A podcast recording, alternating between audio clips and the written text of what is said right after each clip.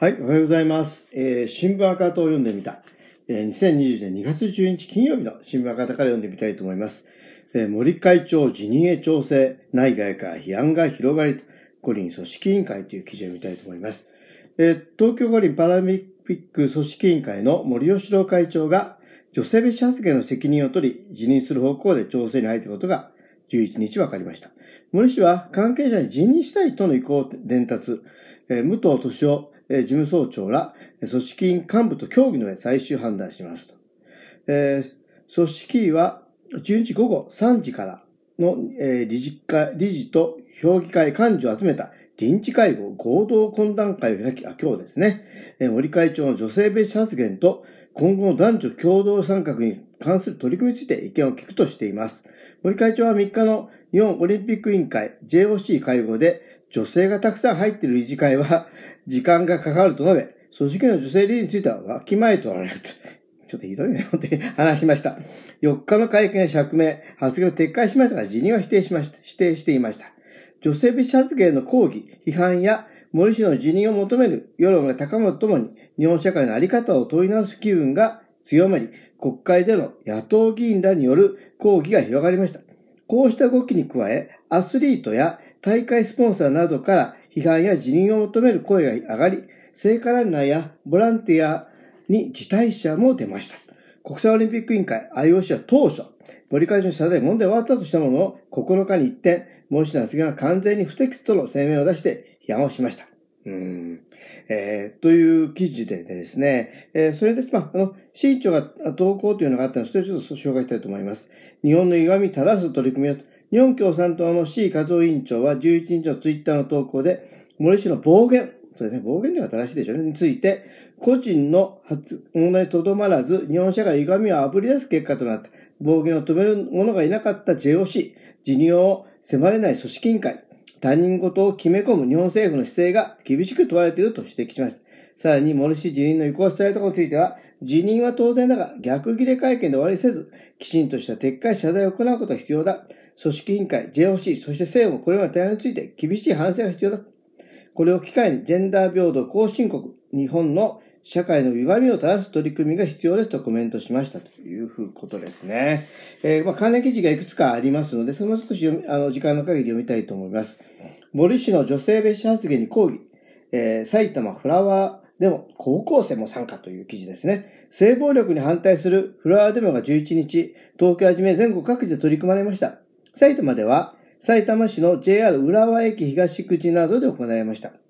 えー東京五輪パラリンピック組織委員会の森喜朗会長の女性別発言に抗議するプラカードを掲げてスタンディング、参加者を激励する人もいました。呼びかけ人の、えー野田静江さんは、トップが、えー女性がいると時間かかるというような会議は男性にも議論させない会議だと思うと強調。ツイッターを見て参加した女性、過去34歳は、森さんの発言は本当に悲しくて、家事が手につかつかなくなる子供がこれから生きる社会を良くしたいと語りました。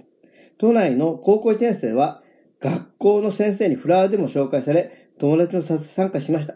男子校なので女性差別についてはあんまりしてなかったけど、あんな発言したがオリンピックの組織のトップにいるなんて驚きと話しました。新日本婦人の会、えー本部長の高田美恵子さんは、えー森会長 G の報道にやめて収まるわけじゃない。世界の中に日本のユーザーが伝わってしまったことを私たちは忘れませんと語りました。日本共産党の上村彩子前衆議院、立憲民主党の、えー小宮山、えー靖子衆院議員らも参加しましたということですね。えーとね、ちょっと関連する記事でですね、ちょっとこれもね、読んでおいた方がいいかなと思うのがありましてですね、4面のですね、森氏発言誰に遠慮？NHK と、女性蔑視と受け取れるの表現に固執とですね、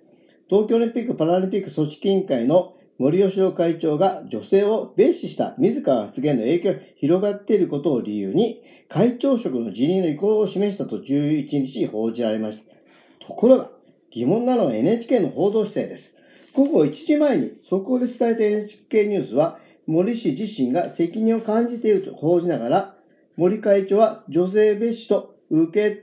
取れる発言を、えーめぐって辞任の意向と、えー伝えました。この問題は、選手や元五輪選手、JOC 会長、えー五輪担当層かにも大会スポンサーが自分たちが大切にしてきた価値観と異なっていていかん、かっこトヨタ社長など怒りや批判の声を上げ始めました。NHK 自身の調べによると、スポンサー70社のうち26社が発言容認できないとしていると言います。これで国内外で女性蔑視発言として問題となっている自らと自ら報道しておきながら NHK は森氏の発言を終始、女性蔑視と取れる、あるいは女性蔑視と受け取れると、えー、発言と称していまして、一体誰に遠慮しているでしょうかという記事ですね。田村美香子さんの記事ですね。まあね、この森発言について、あの